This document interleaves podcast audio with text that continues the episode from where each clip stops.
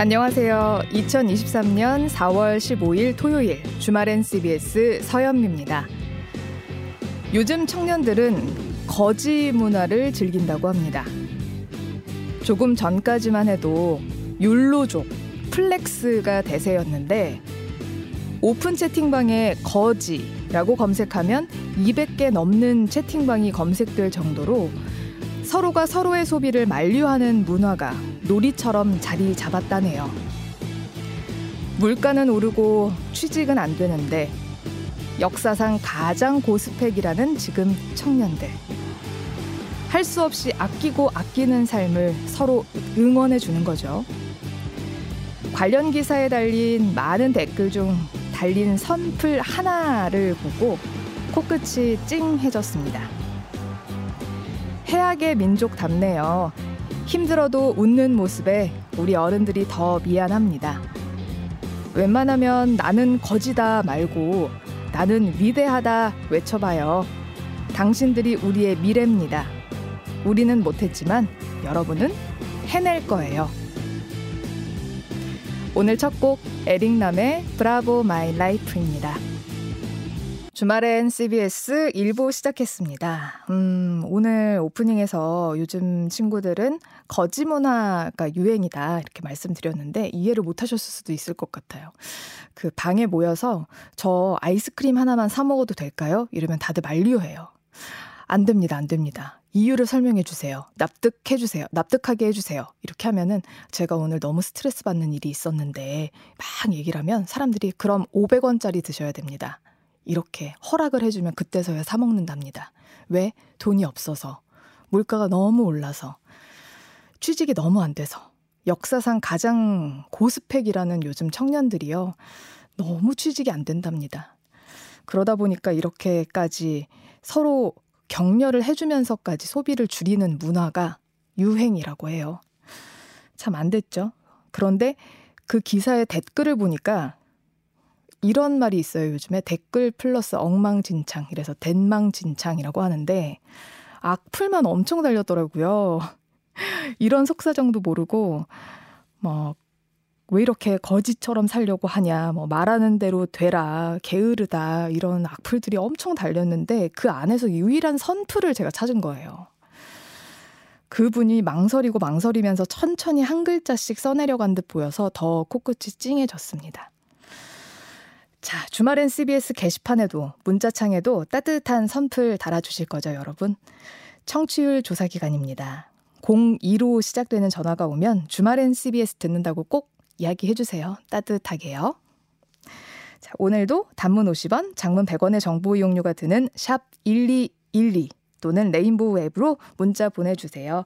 방송에 채택된 분께는 오늘도 무언가 선물을 저희가 드리겠습니다. 기대 많이 해주시고 기대해 주세요, 여러분. 교보문고 기프트 카드 교환권을 저희가 준비해서 오늘도 쏘겠습니다. 그간 저희는 주말 뉴스의 맥을 짚어보는 주말의 맥 시작하겠습니다.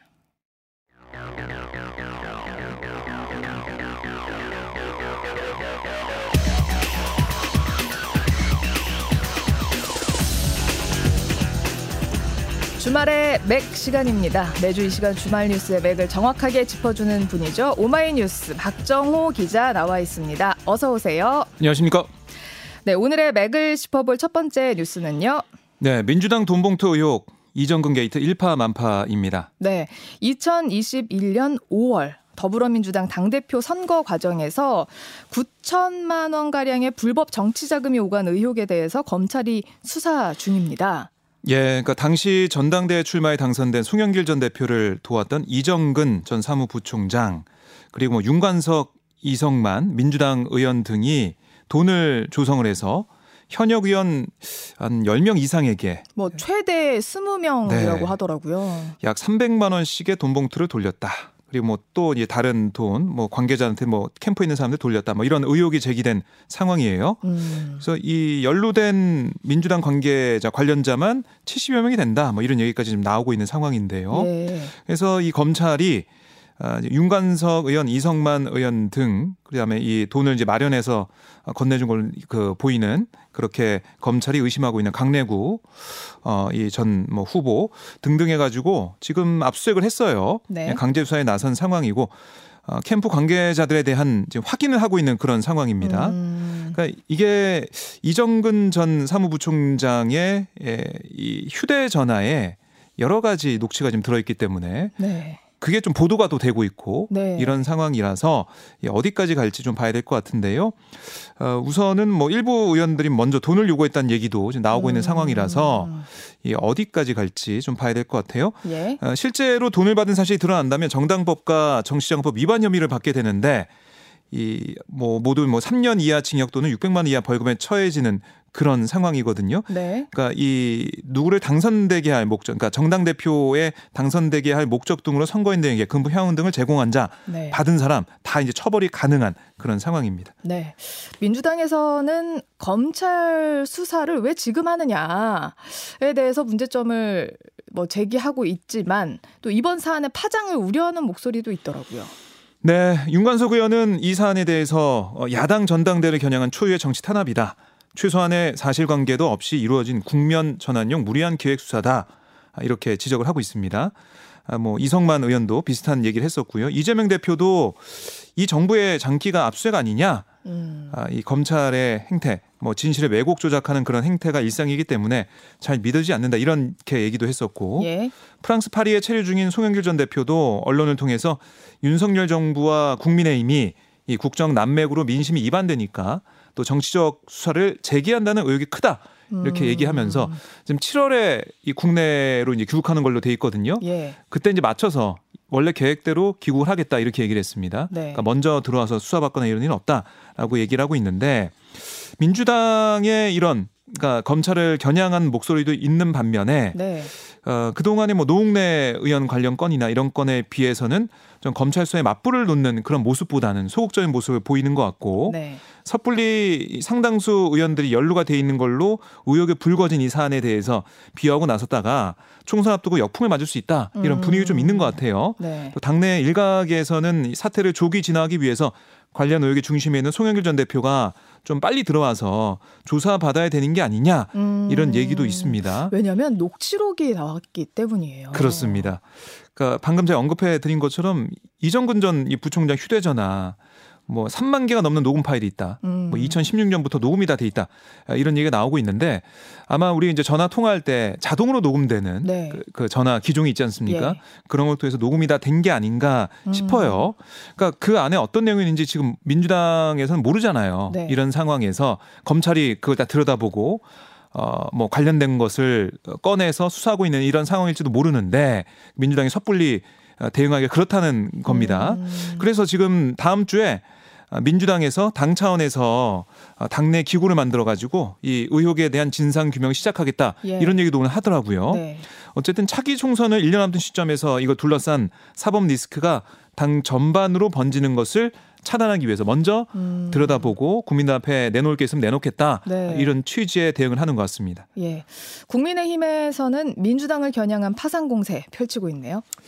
네, 뭐 논평을 보면 더불어 돈봉투당 음. 아, 이런 네이밍도 돼 있고 김기현 대표가 페이스북에 올린 글을 보니까 더너 봉투당 뭐 이런 것도 음. 얘기를 하더라고요. 예. 그러니까 일부 의원들 왜 나만 안 주냐 일부 인사들이 그런 얘기를 한 게 보도가 되다 보니까 뭐 이렇게 얘기를 하고 있는데 어, 정당 정치의 타락을 보여준 사건이다라고 국민의힘에서는 강하게 비판하고 있고요. 어, 측근의 개인적 일탈이라고 얘기하지 말고 초영길 전 대표가 빨리 수사 받아야 된다 이런 얘기도 하고 있습니다. 네. 아, 뭐 녹음 파일이 있다 보니까 여기에 대해서 지적하는 목소리가 계속 나오고 있는 것이고요. 네. 국민의힘뿐만이 아니고 뭐 정의당이나 기본소득당 등에서도 이거 진상을 밝혀야 된다 이렇게 음. 얘기를 하고 있는 그런 모습입니다. 그리고 이제 또 하나가 이정근 전 사무부총장이 검찰 수사에 협조적이다라는 얘기가 좀 나오고 있거든요. 예. 그러니까 사실 이 이번에 이정근 전 사무부총장이 1심 판결 받은 게 있어요. 그게 구형보다 판결이 더 세게 나와가지고 그렇습니다. 이거 중간에서 좀 약간 플리방해닝을 네. 한 것이 아니냐라는 우려도 나왔단 말이에요. 그런 의심도 지금 네. 나오고 있는 상황인데요. 사업 청탁 대가와 불법 정치자금 뭐 10억 원을 받은 혐의로 검찰이 재판에 넘겼는데 이 검찰의 구형보다 더 높게 나 4년 네. 6개월이 나와 가지고 재판부는 강하게 또 진지한 성찰이 없다라고 음. 얘기를 하면서 더 높은 음, 선고를 해 가지고 이 검찰과 이정근 전 사무부총장 간에 뭔가 어뭐 내밀한 얘기가 오간 게 아니냐 음. 이런 얘기도 나오고 있고요. 네. 이정근 전 사무부총장이 이게 사실은 지금 검찰이 수사하고 있는 돈봉투 의혹은 사실 별 건이라고 볼 수가 있거든요. 예. 이거 수사가 되고 있고 협조적으로 이정근 전 사무총장이 나서고 있다라고 얘기가 나오다 보니까 결국 형량도 좀 아, 좀 약하게 음. 구형을 한 게 아니냐 이런 음. 얘기도 나오고 있는 상황입니다. 네. 어쨌든 이게 참 구태죠. 네. 정당 정치에 있어서 이런 건 음. 없어야 되겠고 이 국민의힘의 전신인 한나라당에서도 2008년에 박희태 예. 씨 당대표 후보 캠프에서 전당대회 돈봉투 살포한 네. 정황이 드러나서 근데 고승덕 당시 의원이 어, 언론 칼럼 통해서 폭로하고 방송 통해서 그걸 확인해 가지고 논란이 됐었는데 돌려줬다고 했죠 고승덕 의원은 네. 근데 당시에는 이 전체 금액이 어떻게 쓰였는지 이게 또 안 밝혀졌어요. 근데 그 이후에 한 지금 막 13, 15년인가요? 15년 후인가요, 지금? 그런데 불구하고 이런 의혹이 불거졌다는 거. 음. 국민들이 볼 때 구태 정치가 아직 이어지고 있구나라는 생각할 수가 있기 때문에 네. 이번에 발본색은 해야 된다. 네. 아, 진상이 뭔지 수사를 통해서 지켜봐야 되고 드러나야 되는 것이고요. 네. 아마 민주당도 수사 결과에 따라서 당내 비리 구조를 도려낸다 음. 이런 자세를 임해야지 그게 아니고 이걸 덮고 아니면은 어떤 어 검찰의 어뭐 뭐 표적 수사다라는. 예 네. 그렇게만 나가게 된다면 여기에 대한 민심도 좀 안 좋아지지 않을까 생각도 듭니다. 예. 자, 오늘 맥을 짚어볼 두 번째 뉴스는요. 네, 일본 기시다 총리 선거 유세장에서 폭탄 폭발물 투척 입니다. 네. 일본에서 기시다 후미오 일본 총리를 겨냥한 테러로 추정되는 폭발물 투척 사건이 발생했습니다. 네, 그러니까 일본에서 지금 지난 9일 전반부 통일 지방 선거가 있었고 오늘 23일에 후반부 통일 지방 선거 거기다가 다섯 개 선거구에 참의원 중의원 보궐선거가 있어요. 이걸 앞두고 선거운동 벌어지고 있으니까 기시다 후미오 총리도 일본 와카야마 현에서 현장 시찰을 마치고 이 선거 유세에 나선 겁니다. 네. 그래서 선거 유세를 하려고 연설하기 위해서 가는데 그 직전에 아, 이 폭발음이 났고 기시다 네. 총리가 그 전에 현장에서 긴급 대피해서 다치지 않았어요. 다행히도 인명 피해도 없었다고요. 그렇습니다. 예. 거기 있던 청중들 뭐 관련자들 다치지 않아서 다행인데요.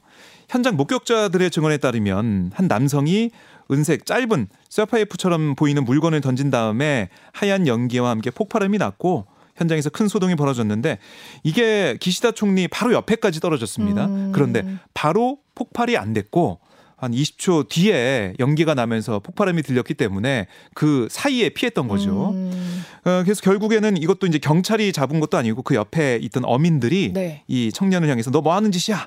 이놈이다라고 소리 지르면서 이 남성을 제압을 한 거고요. 바로 잡았어요. 네, 주변에 있던 경찰들 뛰어와서 이 남성을 잡아 바닥에 눕혔고 체포를 한 겁니다. 네. 그래서 지금 용의자 신원이 나오고 있는데요.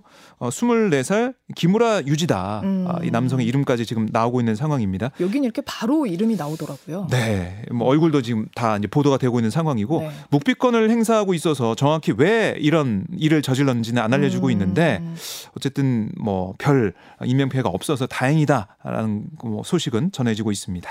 좀 더 충격적인 건 지난해 7월 아베 신조 전 총리가 선거 지원 유세하다가 피격돼서 숨진 지 약 9개월 만에 일어난 네. 일이어서 좀 더 충격적이에요. 그렇죠. 이제 현직 총재 유세 현장에서 일어난 거잖아요. 네. 그러니까 특히 와카야마 현이 아베 전 총리가 피격당한 나라현과 바로 이웃한 지역이에요. 음. 그래서 뭐 유세 중에 피격당한 아베 신조 전 총리 사건이 있었는데 이번에도 너무 경비가 허술했던 거 아니냐 이런 지적이 나오고 있고 그리고 이제 선거 어, 유세장에서 이런 일이 계속 이어지고 있다는 거 하나 하고 또 다음 달에는 히로시마에서 주요 7개국 G7 음. 정상회의가 열려요. 네. 그걸 앞두고 발생해서 아 이게 경호 문제가 있는 게 아니냐. 음. 특히 외국 정상들도 오는 상황인데 경호 잘 되겠느냐 이런 우려도 나오고 있습니다. 네. 그러니까 뭐 기시다 총리는 이어서 이제 오후에 뭐 예정된 연설을 했다고 해요. 네. 그런데 이 평소와는 다르게 목소리 좀 떨리고 음. 얼굴도 상기돼 있는 모습이라서 기시다 총리도 좀 많이 충격을 받은 모습 같고요. 일본의 과거 전례를 봐도 뭐 현직 총리나 전직 총리가 이 테러로 목숨 잃은 사례도 있습니다. 아. 그래서 일본에서는 더 심각하게 충격을 좀 느끼고 있는 사안이라고 보시면 되겠습니다. 네. 마지막 세 번째 뉴스는요. 네, 호흡곤란 속출 김포철도 밀집 대책은입니다. 아, 이런 일이 왜 자꾸 벌어지고 있는 아. 걸까요? 그러니까요. 이- 여기가 아시겠지만은 정말 밀집도가 심합니다. 아, 김포 사는 사람이 50만이에요. 아, 그렇죠. 네. 50만인데 김포 도시철도 김포 골드라인이 두량입니다. 그러니까 칸이 두 칸이에요. 두 칸이에요. 네. 두 칸. 두 칸짜리 전철이 다녀요. 그렇습니다. 이 두 칸짜리 무인 운전 방식의 경전철인데 이 출근 시간대면 이 정원이 이제 172명인데 여기에 두 배가 넘는 승객이 탑승해요. 네. 그래서 여기 직원들 말을 들어보면 어, 거의 이제 이 마지막 역에 다다르면 어, 승객분이 쓰러지는 일이 뭐 한 달에 한 건 정도 나오고 음. 호흡곤란이나 공황장애 증상을 보이는 분들이 매번 한 두세 명씩 있다는 거예요. 음. 그러니까 이태원 참사와 같은 압사 사고가 발생할 수도 있다라는 얘기가 직원들 사이에서 나오고 있고 여기 이용하는 분들도 얘기를 하고 있거든요. 예. 오죽하면 이게 김포 골드라인이라고 지금 원래는 명은 그렇지만 네. 김포 골병 라인이다. 어. 그만큼 너무나 힘들다. 네. 이런 얘기가 나오고 있는데 이게 사실은 이 건설 자체가 두량 열차만 이용할 수 있게 승강장이 만들어져 가지고 네. 더 늘릴 수도 없습니다. 어. 그러니까 이 참 진퇴양난의 사안이다라고 네. 보시면 될 것 같아요. 아, 그 대책 마련이 시급한 상황인데 매일 이런 분들이 나오면 정부는 어떤 입장인가요? 네, 그래서 어제 정부 이제 원희룡 국토교통부 장관 주재로 긴급 대책 회의를 열었는데요. 예. 우선 9월 예정인 이 골드라인 증편, 이 차량 증편, 그래서 더 이제 자주 도착할 수 있게 하는 네. 그 증편을 6월로 앞당기기로 했습니다. 예. 또 버스 전용 차로를 지정하고 여기에 출퇴근 시간대 셔틀 버스를 대거 투입하겠다는 얘기를 하고 있고요. 음. 아울러 서울 지하철 5호선 연장과 김포에서 강남을 잇는 수도권 광역 급행철도 GTX D 노선 개통 최대한 앞당기기로 했는데 네. 이 5호선 연장 개통은 빨라야 2030년. GTX D 노선은 아직 기본 개념 연구 단계입니다. 근데 아, 참 이게 6월로 앞당기기로 하면 앞으로 한 달은 계속 이렇게 다녀야 된다는 얘기잖아요. 우선은 버스 전용차로 생기는 건좀 봐야 될 것 같고요. 예. 셔틀버스 이용해야 된다. 어. 이건데 네. 그래서 이 시민들은 좀 대체적으로 반응이 회의적이에요. 음. 아니 버스 투입한다고 해도 이게 차량만 많아지는데 더 막히고 차에서 소모하는 시간이 늘어나는 거 아니냐 음. 우려를 좀 하고 있고요. 네.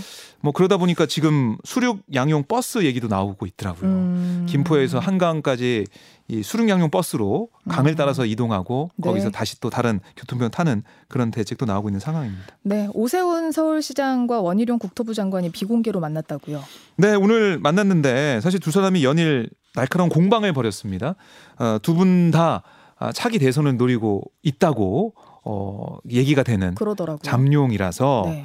어, 이 보수 진영의 이렇게 대선 주자들이 어, 신경을 벌이는 게 어, 이게 어떻게 되는 거지라고 했었는데 오늘 이제 만나 가지고 어, 이 사안에 대해서 논의를 열심히 하겠다는 얘기를 했고요. 네. 다음 달 초에 네. 첫 공식 회의를 하겠다. 그래서 오세훈 시장과 서울시 부시장, 또 원희룡 장관과 아, 또 이 차관 네 명이서 모여가지고 급하다면서요. 논의하겠다. 우선은 논의를 하겠다는 거고 뭐 2, 3개월마다 한 번씩 만나서 여러 현안을 급하다면서요. 논의하겠다. 네. 라고 얘기를 하고 있어서 그러니까 이게 당장 뚜렷한 뾰족한 대책이 안 보이기 때문에 물론 서울시도 버스 전용 차로 이거 좀 빨리 하겠다고 얘기하고 있지만 얼마나 효과가 있을지는 모르는 거고 이게 어 사실 국비 지원 안 받고 하겠다고 하면서 네. 그러면서 이제 김포시도 이제 돈이 없으니까 인천 같은 경우는 이 내량까지 늘릴 수 있는 승강장을 만들어 놨어요. 그래도 인천 같은 음. 경우는. 근데 김포는 아예 두량까지밖에 못 가기 때문에 더 늘릴 수도 없는 상황. 음. 이렇게 만들어 놓은 거 이 근본적으로 문제가 있었던 사안이라서 참 대책을 빨리 마련하기가 어렵다. 음. 이런 지적은 나올 수밖에 없는 것 같습니다. 진짜 당장은 더 잦게 다닐 수밖에 없겠네요. 네. 그리고 버스를 좀 이용하면서 교통 음. 분산이 되도록 네. 그다음에 6월까지 최대한 좀 버티는 방향으로 아. 가는 사안이 될 것 같습니다. 어떻게 출근을 안 할 수도 없고 그렇죠. 참 그렇네요. 우리 고생이십니다. 정치인분들은 너무 안일하게 대응하는 것 같아서 좀 아쉽습니다. 그렇습니다. 이건 뭐 이 서울시가 버스 전용차로 이게 서울시 그 관내 거기부터 전용차로가 안 돼가지고 음. 이런 비판도 있어서 네. 어, 서울시가 국토부가 어 뭐 잘 안 해서 그런 거 아니냐 추가 협의 요청이 없었다 이렇게 또 반박을 하면서 신경전이 벌어지기도 했었는데 신경전 벌일 때가 아니라 네. 할수 있는 건 빨리 해서 네. 어, 더 고통받지 않게 하는 게 중요해 보입니다. 네. 지금까지 오마이뉴스의 박정호 기자였습니다. 고맙습니다. 고맙습니다.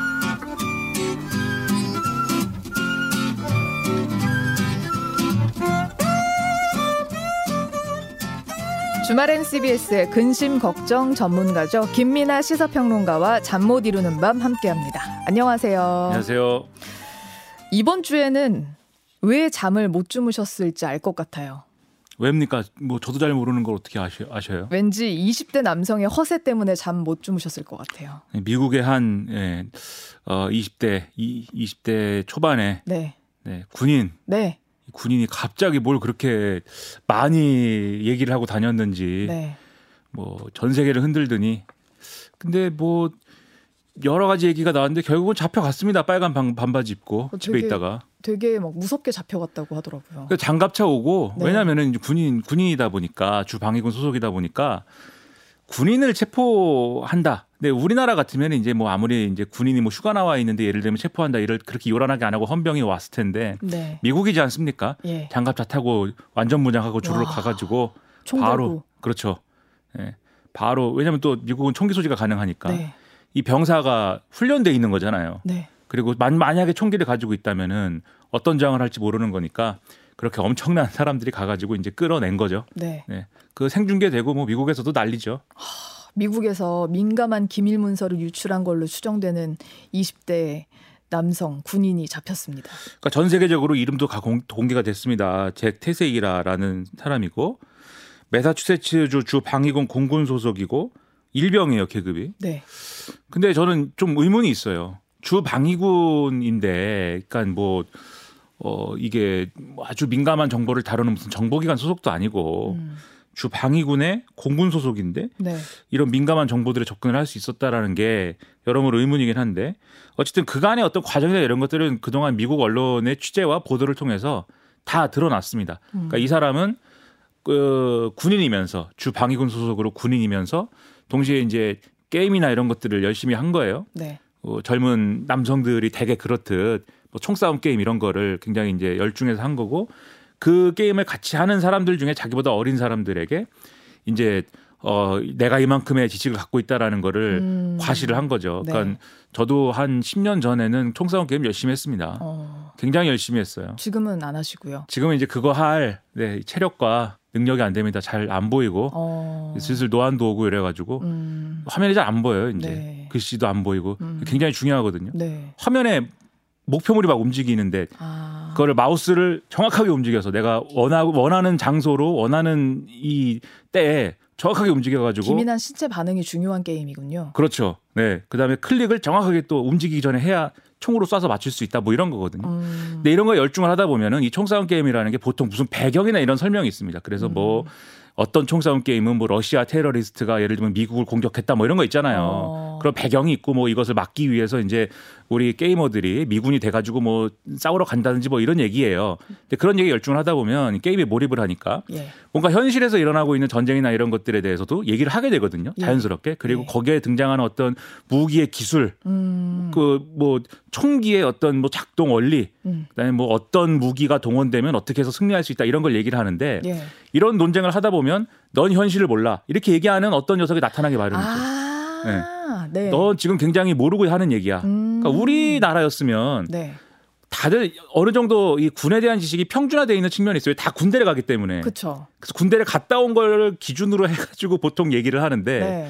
미국은 이제 군에 있는 사람하고 지금 군을 군하고 연관이 없는 사람하고의 이 정보와 지식이라는 거는 아 차이가 엄청나겠네요. 그렇죠 차이가 엄청난 거죠. 네. 그러니까 이 20대 초반인 미 공군 일병이 가지고 있는 어떤 이 군에 대한 지식 그리고 음. 지금 러시아와 우크라이나의 전쟁에 대한 지식이라는 거는 이 10대들 그이 이 사람을 추앙했다고 하는 이 10대들의 입장에서 보면은 정말 대단한 겁니다. 어. 그러니까 이런 거를 너무 좋아하고 이제 막 이렇게 해 주니까는 또 이 공군 일병은 상당히 이제 좀 흥이 났던 것 같고 그래서 음. 처음에는 자기가 보고 온 이 자료나 이런 것들 보안이 굉장히 중요한 자료들을 요약해 가지고 글씨로 쳐 가지고 네. 이렇게 저 이 채팅방에 올리고 그랬는데 네. 그것을 이제 뭐 잘 믿지도 않고 음. 뭐좀 이렇게 별로 관심을 가지지 않으니까 화를 내서 그 다음부터는 직접 그 문서를 찍은 사진을 올리기 시작했다는 어, 거예요. 대범해졌네요. 그렇죠. 그리고 이 채팅방에 있던 그 10대 이용자들은 거기서만 이 얘기를 하는 게 아니라 다른 채팅방에서도 얘기를 하는 거죠. 네. 이총 쏘는 얘기를. 어. 그러면은 또 자기들이 거기서 또 내가 굉장히 잘한다라는 걸 과시하고 싶지 않습니까? 그렇죠. 그럼 자기가 받은 이 문서를 또 올리는 거예요. 봐라. 어. 이 문서를 보면은 내가 이 정도 문서를 가지고 있을 정도의 정보력이 있고 음. 여길 보면은 내 말이 맞다는 게 여기 확인이 된다. 음. 근데 이 문서를 심지어 막 몇백 명씩 모여 있는 채팅방에 올려가지고 서로 논쟁을 하고 이런 와, 거예요. 받- 그럼 우리는 막 그런 얘기해서 받은 글 이렇게 해가지고 그렇죠. 돌리고 하는 것처럼. 뭐 그런 거예요. 이 몇백 명씩 모여 있는 채팅방에서 그러면 누가 어디에 유출하든 어떻게든 유출이 되죠. 네. 그리고 이 유출된 것 중에 이런 이 극비 자료인 것 같은데라고 생각이 된 예를 들면 친 러시아 성향의 네티즌 이런 사람들이 이런 사람들 굉장히 지금 러시아 사람들 중에 자국의 또 어떤 전쟁의 승리를 기원하면서 굉장히 과몰입해 있는 사람들이 있거든요. 음. 이 사람들이 지금 제일 인정 못하는 게 뭐냐면 러시아군의 사상자가 우크라이나 사상자보다 많다. 음. 인정을 못해요 이걸. 네. 그런데 미국에서 나온 자료에 러시아군 사상자가 많이 적혀 있거든요. 네. 요거를 수정을 했습니다. 아. 그래서 아예 생각보다 그렇게 많지 않다 사상자가 미국의 극비 정보에 의하면 우크라이나군 사상자가 훨씬 많다. 이걸 또 별도의 SNS에서 막 요청을 시킨 거예요. 네. 그러니까 이런 상황이 되고 나서야 이게 한 한 달 정도 기간 한 달 넘게 일했거든요. 네. 이 사람들이 한 달 정도 넘게 뭐 이러고 있- 있으면서 인터넷에 뭐 5만 대 퍼졌을 거 아닙니까? 음. 그때가 돼서야 미국 언론들이 보도를 하기 시작했고 미국 언론의 보도가 나오고 나서야 대응에 들어간 겁니다. 미 당국이. 네. 그미 당국이 대응에 들어가서 이제야 이제 이 잡힌 것인데 네. 그러다 보니까 사실 미국도 좀 한심한 나라죠 지금 이게 뭡니까? 네. 그러게요. 근데 우리 정부 당국자들은 유출된 문건 상당수가 위조라고 얘기를 했어요. 처음에는. 그렇습니다. 근데 이게 위조도 무슨 뭐가 어떻게 위조된 거냐가 중요하지 않습니까? 예를 들어서 없는 건데 이런 문건은 존재하지 않는 것인데 어떤 사람들이 허위로 막 만들어낸 것도 위조라고 주장할 수 있고 또는 네. 원본이 있는데 그 원본의 일부를 지금 말씀드린 것 바와 같이 일부 수정을 해가지고 음. 그게 위조된 게 지금 인터넷에 돌아다니고 있다 이렇게 얘기하는 것도 위조인 것이고 네. 뭐가 위조인 거냐가 중요한데 지금 정부 당국자들이 얘기한 거는 어이 이 처음부터 허위 정보였다는 거에 가깝게 들렸어요. 왜냐하면 지금 공개된 이 문서들 중에 한국과 관련된 거는 이 문서에 써 있는 태그나 이런 걸 보면은 도감청, 도청한 걸로 추정이 되거든요. 음. 다들 뭐 보셨지 않습니까? 네. 도청한 문서로 추정이 되는데 그러면 이 문서가 진본이 있다고 하면은 그거는 미국이 우리를 도청을 했다라는 게 사실을 인정해야 되는 거니까. 근데 그거에 대한 문제 제기를 하는데 예를 들면 김태호 국가안보실 1차장이나 이런 사람들은 도청 가능성이나 이런 것들을 어 사실상 부정하면서 공개된 정보의 상당수가 위조됐다라고 음. 한미 국방장관 간의 통화에서 이 의견이 일치했다. 이렇게 음. 얘기한 거거든요. 네. 즉 이게 위조됐다라는 얘기는 그러니까 우린 도청을 당하지 않았고 애초에 생산된 이 적이 없는 어떤 정보가 허위로 지금 꾸며져서 돌아다니고 있다 이 네. 얘기인 거잖아요. 네. 근데 그런 정보면은 미국에서 이 사람을 안 잡았죠. 그렇죠 잭, 잭 테세이라 일병 주 방위군 매사추세츠 주 방위군 공군 소속의 이 사람 을 왜 잡아갑니까? 그러니까 장갑차 출동 안 했죠. 그러면. 그렇죠. 그 이 사람 잡아갔기 때문에 아 그럼 이게 문서가 밖으로 나와서 뭐 위조가 됐을 수는 있는데 미국이 미국 정보 당국이 이것을 생산한 거는 맞구나. 그리고 음. 생산한 수단이 도청인 건 맞구나. 네. 이렇게 볼 수밖에 없는 거예요. 심지어 지금 이제 로이드 오스틴 미 국방 국방 장관이라든지 그다음에 이 관련된 사람들 있지 않습니까? 백악관의 이제 전략 소통 조정관이라든지 심지어는 조 바이든 미국 대통령도 이 기밀 문서가 있었다라는 것 자체는 부정하지 않고 음. 그리고 도청했느냐 여부에 대해서도 별로 뭐 부정하지 않는 분위기예요. 네. 그러다 보니까 그러면 우리 당국자들은 왜 이런 얘기를 했느냐에 대해서도 지금 여러모로 논란이 커질 수밖에 없는 거죠. 음. 그 왜 우리는 위조라고만 얘기를 했을까요? 그러게 말입니다. 그래서 이제 이런 거는 이제 여러 가지 비판이 나오는데 예를 들면은 너무 미국에 대해서 우리가 또 일본에 대해서 너무 사대주의적인 거 아니냐 이런 비판도 할 수가 있어요. 근데 저는 좀 더 이제 실용적인 측면이 있지 않나 싶은 이 생각도 있는데 예를 들면은 어 첫째로 이 문서가 어쨌든 이 도청을 통해서 생산된 거다라는 거를 인정을 하면 바로 그 뒤이어서 어떤 논란이 벌어지냐면 지금도 실제로 그렇게 됐죠.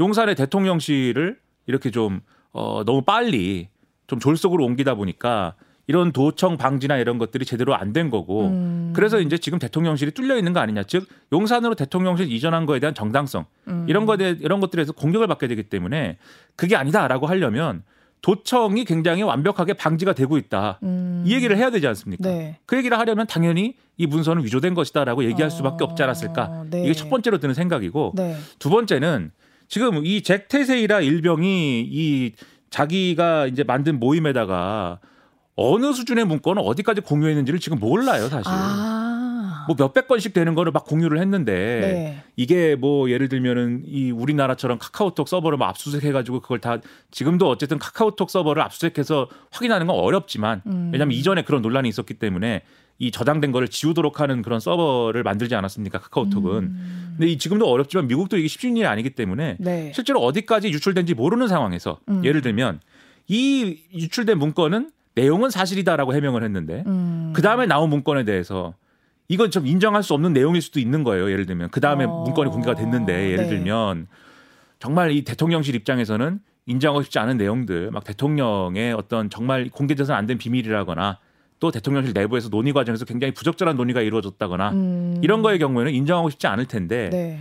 근데 앞서 유출된 것으로 추정되는 문건은 이거는 진본입니다라고 했는데 그 다음에 이제 이것도 있네요라고 나왔는데 아 이거는 가짜 문건입니다.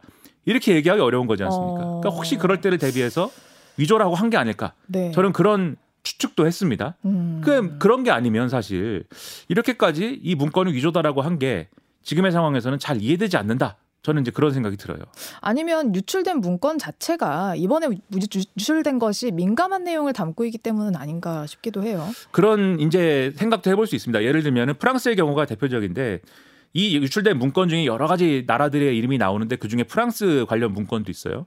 그 프랑스 문건은 뭐냐면 프랑스가 이 특수부대를 지금 이제 우크라이나에 다른 나라랑 연합해 가지고 파견했다 이 얘기인데 근데 보통 그런 것들이 공개가 됐을 때는 우리 이 특수부대가 임무를 완수한 게 아닌데 옛날, 예, 예를 들면 옛날에 미국이 오사마 빈라덴을 잡으려고 특수부대를 파견을 했지 않습니까? 그때 오사마 빈라덴을 어쨌든 어, 사살하는 것이 목표이고 그것이 임무인데 그것이 완료하기 전에 우리가 오사마 빈라덴 잡으려고 특수부대를 파견했습니다. 이렇게 공개하진 않잖아요. 음. 그러니까 프랑스 입장에서는 이게 이런 식으로 공개가 됐지만 아 이건 아닙니다라고 부정할 수밖에 없는 거예요. 네. 그 임무 완료가 안 됐기 때문에. 네. 그리고 또 이제 지금 위조라고 하는 데가 이제 이스라엘인데 이스라엘의 경우에는 조금 이제 이- 웃긴 게 지금 네타냐후 총리가 사법부를 무력화시키려고 여러 가지 우, 이 정말 황당한 일을 많이 합니다. 네. 근데 그거에 대한 반발하는 시위, 반대하는 시위나 이런 게 지금 막 이렇게 나와 있는데 이스라엘의 정보기관인 모사드가 사실상 네타냐후 총리로서는 부담스러운 그러한 시위 일부를 뭐 지원했다 뭐 이런 내용이 들어 있어요. 어. 그러니까 우리로 따지면 국정원이 윤석열 대통령 반대하는 시위에 지원을 하고 있다 뭐 이런 내용이 나왔다고 하는 거랑 비슷한 거예요. 네. 그러면 예를 들면 우리나라에서 그런 일이 일어났으면 윤석열 대통령이 아 국정원이 이랬다고요? 정말 큰일이네요. 혼나볼래? 뭐 이럴까요? 아니지 않습니까? 네. 아 이거 가짜입니다. 국정원이 그럴 리 없죠. 뒤에서는 혼내겠지만 음. 그러니까 그거 비슷한 거거든요. 네. 근데 지금 실제로 한국과 관련된 유출된 문건이 그런 그런 내용이냐? 그렇진 않아요. 제가 볼 때이 음. 문건의 내용은 아 상당히 아, 우리 당국자들이 일 열심히 하고 있다 네. 이런 생각이 들 만한 내용입니다. 뭐냐면 그러니까 폴란드를 통한 이 우크라이나에 이제 우리의 포탄에 간접 지원을 하는 방안에 대한 논의 내용이 이제 담겨 있는 거잖아요. 그러니까 미국에서 계속 압력을 행사를 합니다. 지금 포탄이나 이런 것들을 굉장히 우크라이나 전 때문에 소모를 많이 했는데 미국도 그렇고 미국의 우방국도 그렇고 여러 가지 방식으로 소모를 많이 했는데 그것을 이제 보충해야 되지 않습니까? 왜냐하면 음. 전쟁이 길어지고 있기 때문에. 네. 근데 그 보충할 수 있는 포탄을 그렇게 댈수 있는 어떤 방산 능력을 갖춘 국가가 제한적이에요. 네. 우리나라가 했으면 좋겠다는 거죠. 그렇죠. 그리고 그 중에 하나가 우리나라입니다. 네. 그리고 아직 직접 지원 안 하고 있는 것이고 네. 그러니까 포탄을 좀 지원해 달라라는 건데 우리는 이 문제에 대한 원칙은 우크라이나에 살상용 무기를 직접적으로 지원하지는 않는다라는 게 원칙이에요. 음. 근데 계속 자꾸 어쨌든 포탄을 지원해 달라고 하니까 뭔가를 절충을 계속 하는 겁니다. 그래서 미국이 일단 포탄을 우크라이나에 쓰면 우크라이나 전에 쓰면 미국이 원래 갖고 있어야 될 포탄이 좀 비지 않습니까? 예. 그거를 우리가 메꿔줄게. 음. 그래서 요거를 대여의 형식으로 준다는 계약을 맺었다라는 최근에 이제 얘기가 나오기도 했고 음. 그러면 이게 그러면 우크라이나에 직접 지원하는 거냐? 그렇진 않죠. 왜냐하면 음. 미국이 우리가 빌려준 포탄을 갖고 있는 것이기 때문에 우리한테 빌린 포탄을 마음대로 우크라이나에 쓸 수는 없어요. 음. 그리고 폴란드에다가 수출하겠다, 캐나다에다가 수출하겠다 이런 얘기를 했는데 그건 뭐냐면 폴란드나 캐나다가 우크라이나에 똑같이 포탄을 지원할 경우에 그 빈 자리를 우리 포탄으로 메꾸겠다라는 건데 이것도 음. 우리 동의 없이 최종 사용자가 폴란드나 캐나다가 아니고 예를 들면 우크라이나가 될 수는 없는 거예요. 그건 음. 별도 협의가 또 필요한 겁니다. 네. 그러니까 우리로서는 최대한 어떻게 이걸 좀 이 선을 지켜보려고 하면서 이 미국의 압력을 어떻게든 좀 피해가려고 하는 그런 네. 노력을 막 하는 그런 대화 내용이에요. 그러면 음. 제가 볼 때는 이게 뭐 어떤 극비 사항도 아니고 이미 지난해부터 대략적인 이 국제사회의 기정사실화된 내용이거든요. 네. 그래서 러시아 푸틴이 직접 얘기를 했습니다. 이 폴란드에 파는 이 포탄 이거 음. 폴란드에다가 좀 이 주겠다고 하는 이거 사실 우크라이나, 우크라이나로 가는 거 아닙니까? 뭐 이렇게 공개적으로 얘기도 하고 그랬는데 우리는 아 절대 그렇지 않다. 음. 이렇게 얘기를 한 바 있는 그 내용이거든요. 네. 그러니까 이거를 특별히 무슨 뭐 이런 내용이 공개됐다고 해서 우리가 크게 불리할 거나 그런 건 아니잖아요. 그렇죠. 그런 내용은 전혀 아니기 때문에 제가 볼 때 이 문제에 대한 어떤 최선의 대응은 NCND 정도 음. 이 문제에 대해서는 그러니까 긍정도 부정도 하지 않는. 그렇죠. 폴란드에 뭐 지원을 하고 뭐 이런 내용을 열심히 우리가 생각하고 논의를 했다라는 거에 대해서는 NCND 음. 대신에 미국이 도청한 거에 대해서는 이 도청한 거에 대해서는 우리가 명확하게 도청하지 마라. 음. 그리고 도청한 결과를 이렇게 관리도 못할 것 같으면 애초에 무리한 요구를 하지 마라. 음. 이렇게 얘기를 하는 것이 최선의 대응 아니었을까. 그냥 이렇게 하고 끝났어야 됐다. 그렇죠. 사실 우리가 그렇게 주장한다고 해서 미국이 도청을 그만두지도 않습니다. 음. 근데 도- 미국이 뭐 그랬을까요? 우리한테 야 우리가 도청하는 거 우리 마음이야. 뭐 이랬을까요? 아니죠. 겉으로라도 알겠습니다. 미안합니다. 안 할게요. 이렇게 얘기를 했을 것이고 네. 또 우리가 그런 얘기 한다고 해서 미국이 아 한국이 상당히 괘씸하다. 한국하고는 앞으로 얘기를 안 해야겠다. 뭐 이랬겠습니까? 그렇지 음. 않았을 거거든요. 음. 그런데 뭐 이런 저자세로 나오고 뭐 이렇게 황당하게 되니까 사람들이 그러다 보니까 이- 이해가 안 된다 이렇게 얘기를 하고 있는 거죠. 네. 이 문제가 윤석열 대통령 지지율 하락에 영향을 미쳤다라는 이야기도 있어요. 그렇죠. 제가 이제 구체적인 숫자를 얘기하면 또 이 개요를 막 얘기하고 이래야 되기 네. 때문에 숫자를 말하지 않는 방식으로 전해드리면 네. 갤럽이라는 여론조사 업체가 조사를 했는데 아 지금까지 이전에는 이제 보이지 않았던 그러한 여러 가지 이제 여론조사상의 윤석열 대통령에 대한 국정수행 지지율이 상당히 하락했다. 음. 이러한 결과가 나왔고 전 지역에서 예, 하락했고 그리고 이 결과는 이 정도 수치는 보수층 일부도 지금 지지를 철회한 상황이다라고 볼 수밖에 없는 음. 그런 정도의 수치가 나왔다 라는 겁니다. 근데 이걸 어떻게 봐야 되냐면 그러면 이 조사를 잘 보면은 왜 이렇게 부정평가를 했느냐에 음. 대해서 사람들이 답변한 거 보면은 어쨌든 외교 문제가 크게 이제 어. 큰 비중을 차지하고 있어요. 네. 그런데 만약에 윤석열 정부가 외교 관련된 이런 일들을 지금까지 잘 하다가 이번에 미국 관련 도청 문제가 이런 식으로 터지고 그거에 대해서 우리가 좀 저자세였다라고 하면 국민들이 아 뭔가 겉으로는 저자세여도 뒤로는 뭐 우리 할 말 하겠지 음. 이 정도로 좀 믿어줄 수 있었을 거예요. 근데 지금 문제가 뭐냐면 앞에 일본 문제가 있지 않았습니까? 네. 일본에 대해서 지금 저자세 외교였다 이런 비판이 있고 우리는 분명히 이 명분이 그런 거잖아요. 잔에 물잔에다가 우리가 물을 반을 채우면 나머지 부분을 일본에 채워줄 거야. 라고 얘기를 하면서 우리가 먼저 잔에 물을 채웠습니다. 이렇게 얘기를 했는데 일본은 계속 어떻습니까? 잔을 본 적이 없대요. 음. 물잔을 본 적이 없다 우리는. 그 물잔을 본 적도 없는데 무슨 물을 채우냐. 이 외교청서 문제도 그렇고 지금까지 뭐 독도 영유권 문제 그다음에 교과서 문제 이런 것들을 거론하는 걸 보면은 네. 전혀 뭐 한국의 어떤 그러한 양보라든가 성의라든가 이런 것들을 인정하기 때문에 우리가 이렇게 합니다라는 내용이 전혀 없는 거잖아요. 음. 이 강제동원 개상 문- 이 배상 문제에 대해서 한국이 해결책을 마련했다고 합니다. 근데 이렇게 얘기, 어, 걔네는 해결했대요. 뭐 이렇게 얘기하는 정도거든요, 지금. 그러니까 국민들이 볼 때는 일본에 양보할 때도 아 뭔가 그래도 이 뭔가 그래도 일본이 어 나름대로 호응을 할 거니까 아마 양보했겠지 이렇게 보는 분들이 있었는데 또 한번 기다려보자. 그렇죠. 네. 이제 아닌 거죠. 아 호응이 없구나. 호응이 없는데 미국한테 도청을 당했는데도 이래? 이렇게 생각을 하니까 이게 큰 문제가 되고 어. 이게 지지율 하락에 영향을 미치는 것이고 이러다 보니까 이제 국민들 눈에는 이 윤석열 대통령의 어떤 리더십이 어떻게 비춰지냐면 아니 밖에 나가서는 세상 둘도 없는 좋은 사람인 것처럼 네. 어, 이 바이든 대통령한테 그리고 또 일본의 기시다 총리한테 세상에 둘도 없는 이 좋은 사람인 것처럼 하면서 국내에 와서는 이 문제 제기하는 사람들한테 동맹을 흔들지 말라고 막 호통치고 음. 혼난다고 하고 이렇게 얘기를 하는 걸 보면은 이게 소설이나 어떤 드라마나 영화에 나오는 나쁜 아버지의 리더십이 아닌가 이런 생각도 드는 거예요 이제 음. 그 그런 거 보셨어요? 네? 어떤 소설이나 드라마에 그런 아버지들이 나오지 않습니까? 네, 뭐 막 거기에서 나오는 엄마 역할에서 막 니네 아버지 뭐 밖에서는 그렇게 좋더라 뭐 이렇게 얘기하는 그렇죠. 것 같아요. 그 아버지가 이제 어떤 어 밖에 나가서는 체면 차리려고 음, 허허허. 술도 사고 네. 남의 부탁 다 들어주고 뭐 돈도 꿔주고 그 집에 오면 이제 그것 때문에 구박받을 거 아닙니까? 네. 그러면 너희들까지 날 무시해 이러면서 이제 막 화내고 네. 주전자 없고 막. 그렇죠. 그리고 막 이제 집안에서는 그렇게 권위 권위가 강한 가장이고 뭐 이러 이러고 싶어 하고 그런 모습일지 않을까 이런 생각도 드는데 심지어 같은 편도 지금 말 안 들으면 혼나잖아요. 이준석 전 대표 그랬죠. 나경원 전 의원 그랬죠. 그다음에 안철수 전 의원, 안철수 의원, 홍준표 대구시장까지 이번에는 아, 해촉됐죠. 그러니까요. 상인 고문에서 막 해촉이 되고 그것도 이제 웃기죠. 상임 고문을 왜 해촉했느냐 여러 설이 있지만 더 이상 정치적인 얘기 하지 말란 뜻입니다. 음. 왜냐하면 그동안 홍준표 시장이 대구시장이나 잘하지 왜 이렇게 SNS에 글을 쓰고 왜 이렇게 중앙정치대에서 얘기를 많이 합니까? 라고 그랬더니 난 상임 고문이기 때문에 그런 얘기 하는 직책이다라고 했거든요. 그랬더니 해촉했죠. 그렇죠. 그랬더니 이제 당에서 해촉을 한 거잖아요. 네. 홍준표 시장이 글을 이렇게 또 올렸습니다. 아, 상임 고문이 해촉이 됐기 때문에 이제는 비공개로 막후 조언을 하는 게 아니라 앞으로는 공개적으로 하겠습니다. 나는 당비를 40만 원씩 내기 때문에 그래도 되는 당을 걱정하는 당원입니다. 또 이렇게 얘기를 하고 있는데 네. 아무튼 이런 걸 볼 때 이런 상황이다 보니까 보수 언론들도 이제는 상당한 우려를 표명하고 있고 제가 깜짝 놀랐습니다. 어제 조선일보 사설을 보면은 네. 상당한 수준으로 지금 정권을 비판을 하고 있어요. 이런 목소리를 이제는 들어야 됩니다. 어, 어떻게 얘기해요? 제목이 아마추어식 불안, 미숙한 외교 안보 근본 원인 찾아야입니다. 음. 그래서 방금 말씀드린 제가 말씀드린 이런 얘기가 다 나와 있고요. 이렇게 써 있습니다. 그러니까 국민에게 안정감을 주지 못하고 있다는 이러한 비판을 받아들여야 되고 한일 정상회담 남은 게 뭔지 희미해진 상황이다.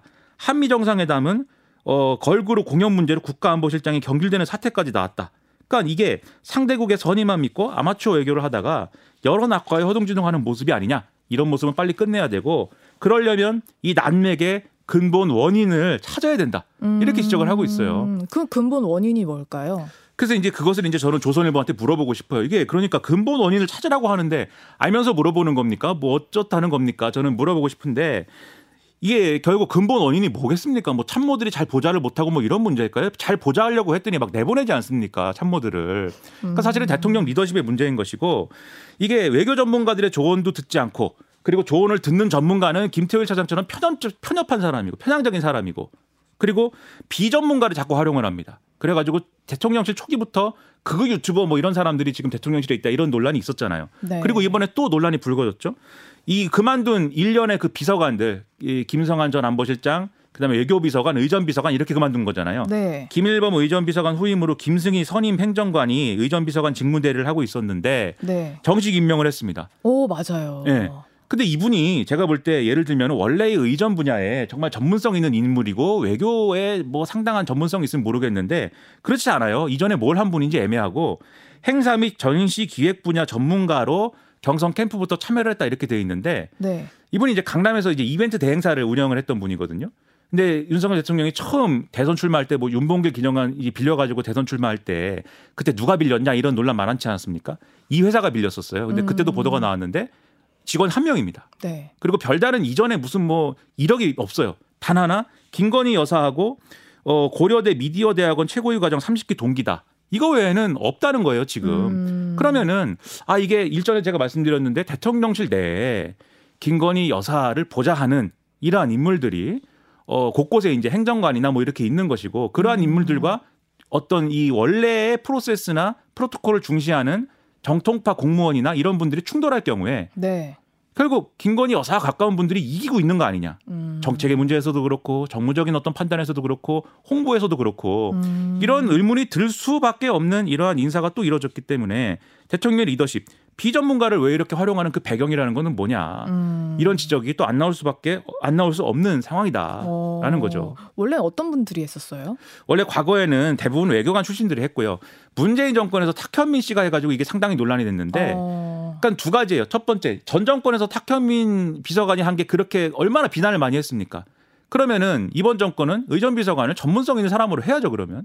그리고 둘째, 탁현민 비서관은 적어도 공연 분야에서는 나름대로 이름이 있고 인지도가 있는 전문가였어요. 그리고 무슨 이분이 전 정권에서 무슨 김정숙 라인이다 이런 것도 아니었고 문재인 대통령하고 가깝다면 가까운 것이지 같이 히말라야 산행 가고 그렇지 않- 그랬지 않습니까? 음. 그러면서 비판받을 문제가 있었지만 지금 이거는 오히려 이분 이 탁현민 이 비서관보다도 퇴행적인 인사죠. 김승희 행정관이 지금 의전 비서관이 된 거는 탁 비서관은 또 개인적인 문제도 있었고. 그렇죠. 그 네. 이상한 책 쓰고 책에다가 네. 쓴 거에 대해서 별도로 해명하는 것도 굉장히 여러 가지로 문제가 있었고 했는데, 그러니까 이런 부분은 오히려 퇴행적이고 왜 이런 일을 하는지 모르겠고, 그리고 최근에 이제 이 배우 이 영부인이 굉장히 광폭 행보를 더 강화하고 뭐 이러는데 배경에도 이런 논란이 같이 끼어들어서 커질 수밖에 없어요. 음. 그래서 제2부속실을 만들어라. 거기서 공식적으로 일을 처리해라라고 하는 건데 그런 방식으로 할 경우에는 제2부속실에 갇힌다고 생각하는 것인지 너무 여러 영역에서 영향력을 발휘한다는 의심을 지금 사고 있어서 어. 이런 걸 빠져나오기 위해서라도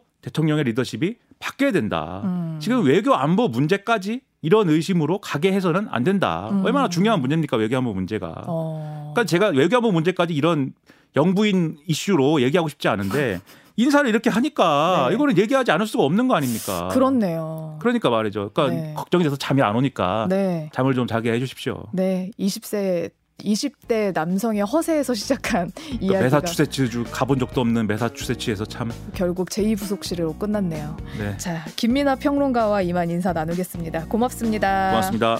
네, 저는 잠시 후 7시 주말엔 CBS 2부로 돌아오겠습니다.